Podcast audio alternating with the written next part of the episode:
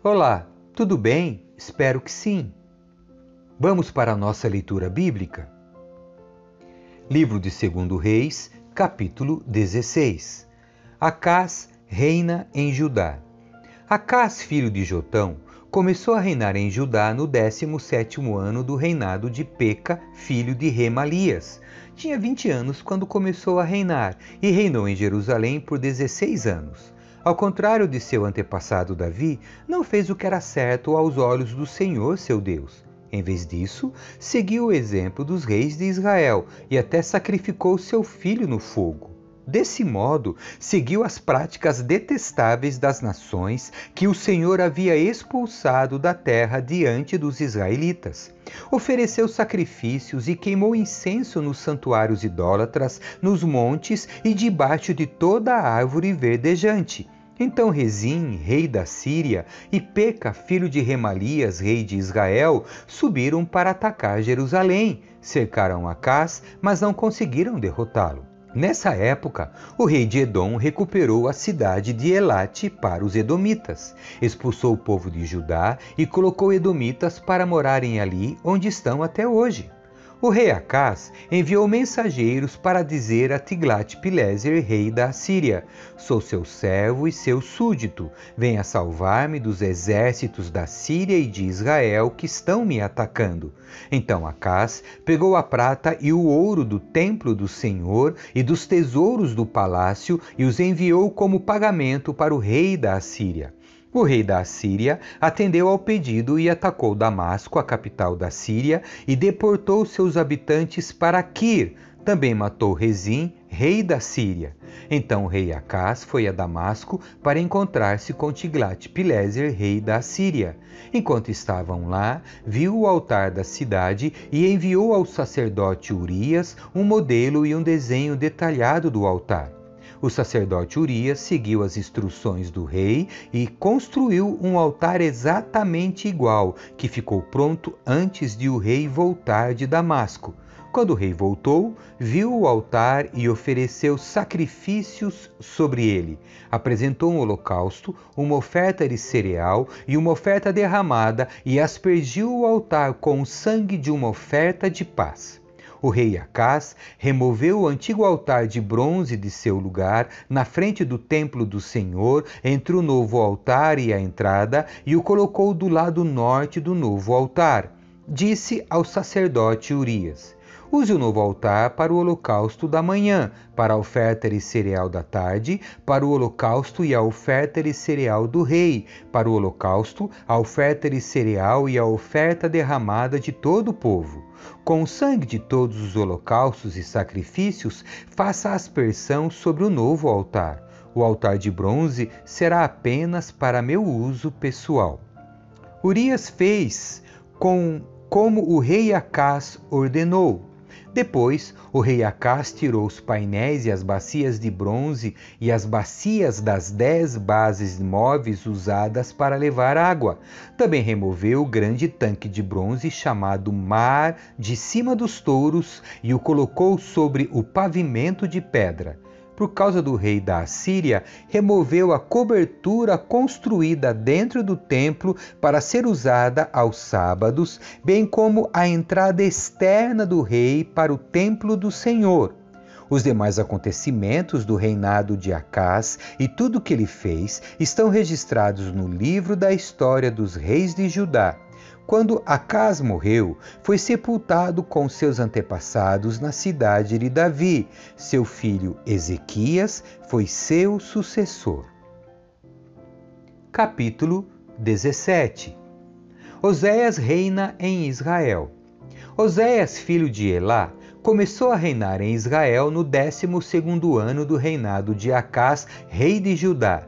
Reinou em Samaria por nove anos fez o que era mal aos olhos do Senhor, mas não tanto quanto os reis que governaram Israel antes dele.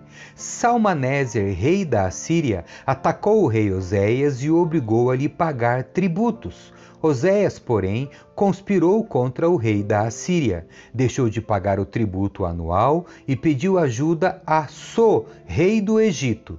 Quando o rei da Assíria descobriu a traição de Oséias, mandou colocá-lo na prisão. Os assírios conquistam Samaria.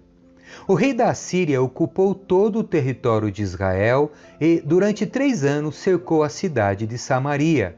Por fim, no nono ano do reinado de Oséias, o rei assírio conquistou Samaria e exilou os israelitas na Assíria. Criou assentamentos para eles em Ala, ao longo das margens do rio Abor, em Gozã e nas cidades da Média. Isso aconteceu porque os israelitas adoraram outros deuses, pecaram contra o Senhor seu Deus, que os havia tirado da terra do Egito e os livrado do poder do Faraó, o rei do Egito.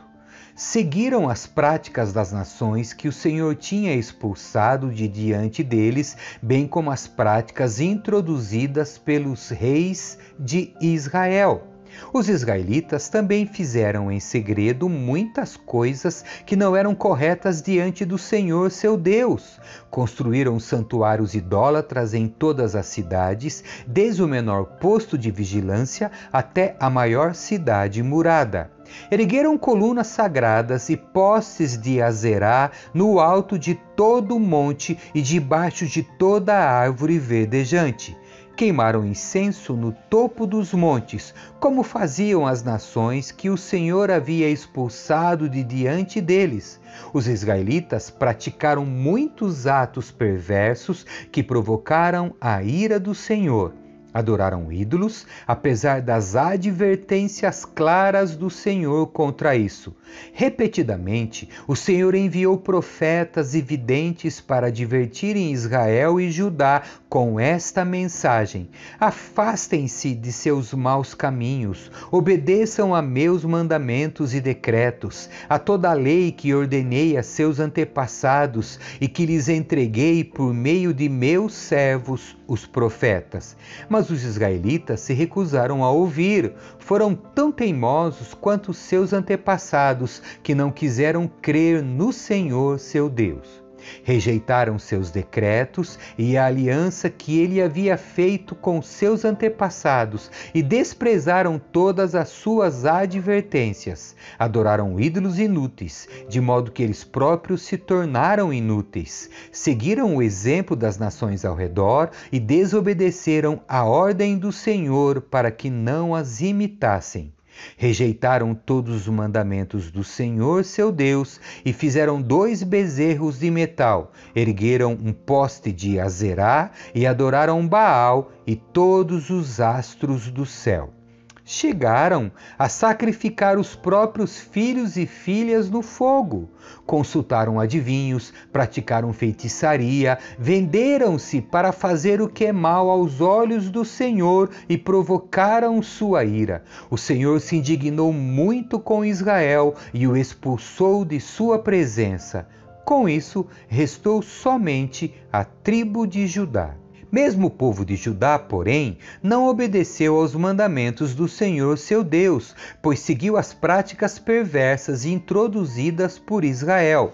O Senhor rejeitou todos os descendentes de Israel. Como castigo, entregou-os a seus inimigos até que expulsou Israel de sua presença. Pois quando o Senhor arrancou Israel do reino de Davi, os israelitas escolheram Jeroboão, filho de Nebate, como rei. Mas Jeroboão afastou Israel do Senhor e o levou a cometer grande pecado. E os israelitas continuaram a seguir todos os caminhos maus de Jeroboão, não se afastaram desses pecados, até que, por fim, o Senhor os expulsou de sua presença, com como todos os seus profetas haviam advertido. Assim, Israel foi deportado de sua terra para a Síria, onde permanecem até hoje. Estrangeiros que se estabelecem em Israel. O rei da Assíria trouxe povos da Babilônia, de Cuta, de Ava, de Amate e de Sefarvaim e os estabeleceu nas cidades de Samaria em lugar dos israelitas. Eles tomaram posse de Samaria e habitaram em suas cidades. Assim que chegaram, esses estrangeiros não adoravam o Senhor, de modo que o Senhor mandou leões que mataram alguns deles. Por isso, enviaram uma mensagem ao rei da Assíria O povo que o Senhor deportou para as cidades de Samaria não conhece os costumes do Deus da terra. Ele mandou leões para destruí-los, porque não conhecem suas exigências. Então o rei da Síria deu esta ordem: Enviem um dos sacerdotes exilados de volta a Samaria. Ele viverá ali e ensinará aos novos habitantes os costumes do Deus da terra. Um dos sacerdotes exilados de Samaria voltou a Betel e ensinava os novos habitantes a adorarem corretamente o Senhor. Contudo, cada um desses povos estrangeiros continuou a fazer seus deuses e adorá-lo. Em todas as cidades onde habitavam, colocaram seus ídolos nos santuários idólatras que o povo de Samaria havia construído. Os da Babilônia adoravam as imagens do deus Sucote Benote. Os de Cuta adoravam o deus Nergal. Os de Amate adoravam o deus Azima. Os aveus adoravam os deuses Nibás e Tartaque, e o povo de Sefarvaim até queimava os próprios filhos como sacrifício aos deuses Adrameleque e Anameleque. Esses novos habitantes adoravam o Senhor, mas também nomeavam qualquer pessoa como sacerdote para oferecer sacrifícios nos lugares de culto. E, embora adorassem o Senhor, continuavam a seguir seus próprios deuses, de acordo com os costumes de suas nações de origem até hoje continuam com suas antigas práticas, em vez de adorar verdadeiramente o Senhor e obedecer aos decretos, estatutos, leis e mandamentos que o Senhor deu aos descendentes de Jacó, cujo nome ele mudou para Israel pois o Senhor havia feito uma aliança com eles e ordenado: não adorem outros deuses, nem se prostrem diante deles, não os sirvam, nem lhes ofereçam sacrifícios. Adorem somente o Senhor, que os tirou do Egito com grande força e com braço poderoso. Curvem-se somente diante dele e ofereçam sacrifícios a ele somente. Tomem sempre cuidado de obedecer aos decretos, estatutos, leis e mandamentos que ele lhes prescreveu. Não adorem outros deuses. Não se esqueçam da aliança que fiz com vocês e não adorem outros deuses. Adorem somente o Senhor, seu Deus. Ele os livrará de todos os seus inimigos. Mas o povo se recusou a ouvir e continuou com suas antigas práticas. Assim, embora os novos habitantes adorassem o Senhor, também adoravam seus ídolos, e até hoje seus descendentes fazem a mesma coisa. Capítulo 18 Ezequias reina em Judá. Ezequias, filho de Acás, começou a reinar em Judá no terceiro ano do reinado de Oséias, filho de Elã, rei de Israel. Tinha 25 anos quando começou a reinar e reinou em Jerusalém por 29 anos. Sua mãe se chamava Abi e era filha de Zacarias. Ezequias fez o que era reto aos olhos do Senhor, como seu antepassado Davi. Removeu os santuários idólatras, quebrou as colunas sagradas e derrubou os postes de Azerá. Despedaçou a serpente de bronze que Moisés havia feito, pois os israelitas queimavam incenso para ela. A serpente de bronze se chamava Neustã. Ezequias confiava no Senhor, o Deus de Israel. Não houve ninguém como ele entre todos os reis de Judá, nem antes nem depois. Ezequias se apegou ao Senhor, não se afastou dele e teve cuidado de obedecer a todos os mandamentos que o Senhor tinha ordenado por meio de Moisés. Assim, o Senhor estava com Ezequias e ele era bem-sucedido em tudo que fazia rebelou-se contra o rei da Assíria e não lhe pagou tributo. Derrotou os filisteus até Gaza e seu território, desde o menor posto de vigilância até a maior cidade fortificada. No quarto ano do reinado de Ezequias, o sétimo ano do reinado de Oséias, filho de Elá, rei de Israel, Salmaneser, rei da Assíria, atacou a cidade de Samaria e a cercou Três anos depois, no sexto ano do reinado de Ezequias e no nono ano do reinado de Oséias, rei de Israel, Samaria foi conquistada. O rei assírio deportou os israelitas para a Assíria e os colocou em assentamentos em Ala, ao longo das margens do rio Abor, em Gozã e nas cidades da Média. Isso aconteceu porque eles não ouviram nem obedeceram ao Senhor seu Deus. Em vez disso, violaram sua aliança, todas as leis às quais Moisés, servo do Senhor, havia ordenado que obedecessem. A Assíria invade Judá. No 14 ano do reinado de Ezequias, Senaqueribe, rei da Assíria, atacou as cidades fortificadas de Judá e as conquistou. Ezequias, rei de Judá, enviou esta mensagem ao rei da Assíria em Lax: Cometi um erro. Se você se retirar, eu lhe pagarei qualquer tributo que exigir. O rei da Assíria exigiu 10.500 quilos de prata e 1.050 quilos de ouro. Para juntar essa quantia, Ezequias usou toda a prata guardada no templo do Senhor e nos tesouros do palácio. Arrancou até o ouro das portas e dos batentes do templo do Senhor, que ele havia coberto com ouro, e entregou tudo ao rei da Assíria. Senaqueribe ameaça Jerusalém. Apesar disso, o rei da Assíria enviou de Laques seu comandante em chefe, seu comandante de campo e porta-voz, juntamente com um grande exército, para confrontarem o rei Ezequias em Jerusalém. Os assírios se posicionaram ao lado do arqueduto que abastece o tanque superior, perto do caminho para o campo onde se lava a roupa. Mandaram chamar o rei Ezequias, mas ele enviou os seguintes oficiais ao encontro deles. Eliaquim, filho de Ilquias, o administrador do palácio, Sebna, o secretário da corte, e Joás, filho de Asaf, o historiador do reino. O porta-voz do rei assírio mandou que transmitissem esta mensagem a Ezequias. Assim diz o grande rei da Assíria: Em que você confia que lhe dá tanta segurança? Pensa que meras palavras podem substituir experiência e força militar? Com quem você conta para se rebelar contra mim? Com o Egito? Se você se apoiar no Egito, ele será como um junco que se quebra sob seu peso e perfura sua mão. O Faraó, rei do Egito, não é digno de nenhuma confiança.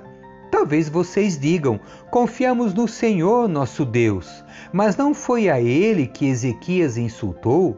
Ezequias não destruiu os santuários e altares dele e obrigou todos em Judá e Jerusalém a adorarem somente no altar em Jerusalém? Vou lhes dizer uma coisa: façam um acordo com meu senhor, o rei da Assíria eu lhes darei dois mil cavalos, se forem capazes de encontrar homens em número suficiente para montá-los.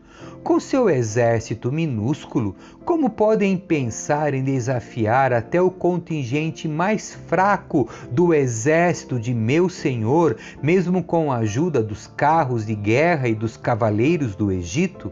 Além disso, imaginam que invadimos sua terra sem a direção do Senhor, foi o próprio Senhor que nos disse: ataquem essa terra e destruam-na. Então Eliaquim, filho de Ilquias, Sebna e Joá disseram ao porta-voz: Por favor, fale conosco em aramaico, pois entendemos bem essa língua. Não fale em hebraico, pois o povo sobre o muro o ouvirá. O porta-voz, no entanto, respondeu: Vocês pensam que meu senhor enviou esta mensagem apenas para vocês e para seu senhor? Ele quer que todo o povo a ouça, pois quando cercarmos esta cidade, eles sofrerão junto com vocês. Ficarão tão famintos e sedentos que comerão as próprias fezes e beberão a própria urina. Então o porta-voz se levantou e gritou em hebraico: Ouçam esta mensagem do grande rei da Assíria. Assim diz o rei: Não deixem que Ezequias os engane, ele jamais será capaz de livrá-los de meu poder. Não deixem que ele os convença a confiar no Senhor, dizendo: Certamente o Senhor nos livrará. Esta cidade jamais cairá nas mãos do rei da Síria. Não deem ouvidos a Ezequias. Estas são as condições que o rei da Síria oferece. Façam as pazes comigo, abram as portas e saiam. Então, cada um de vocês continuará a comer de sua própria videira e de sua própria figueira e a beber de seu próprio poço. Depois providenciarei que sejam levados a outra terra como esta, uma terra com cereais e vinho novo, com pão e vinhedos, com olivais e mel. Escolham a vida e não a morte. Não deem ouvidos a Ezequias quando ele tentar enganá-los, dizendo: O Senhor nos livrará.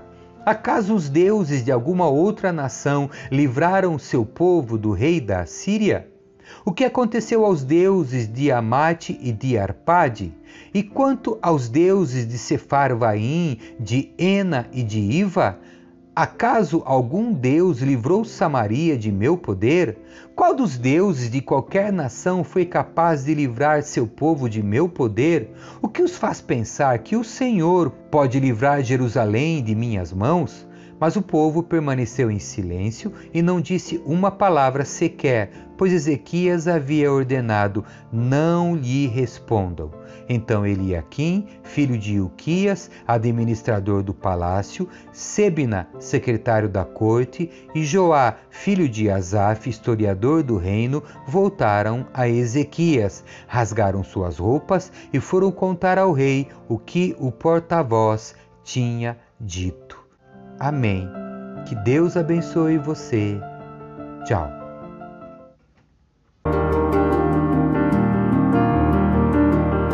Escrevi o primeiro livro, ó Teófilo, relatando todas as coisas que Jesus fez e ensinou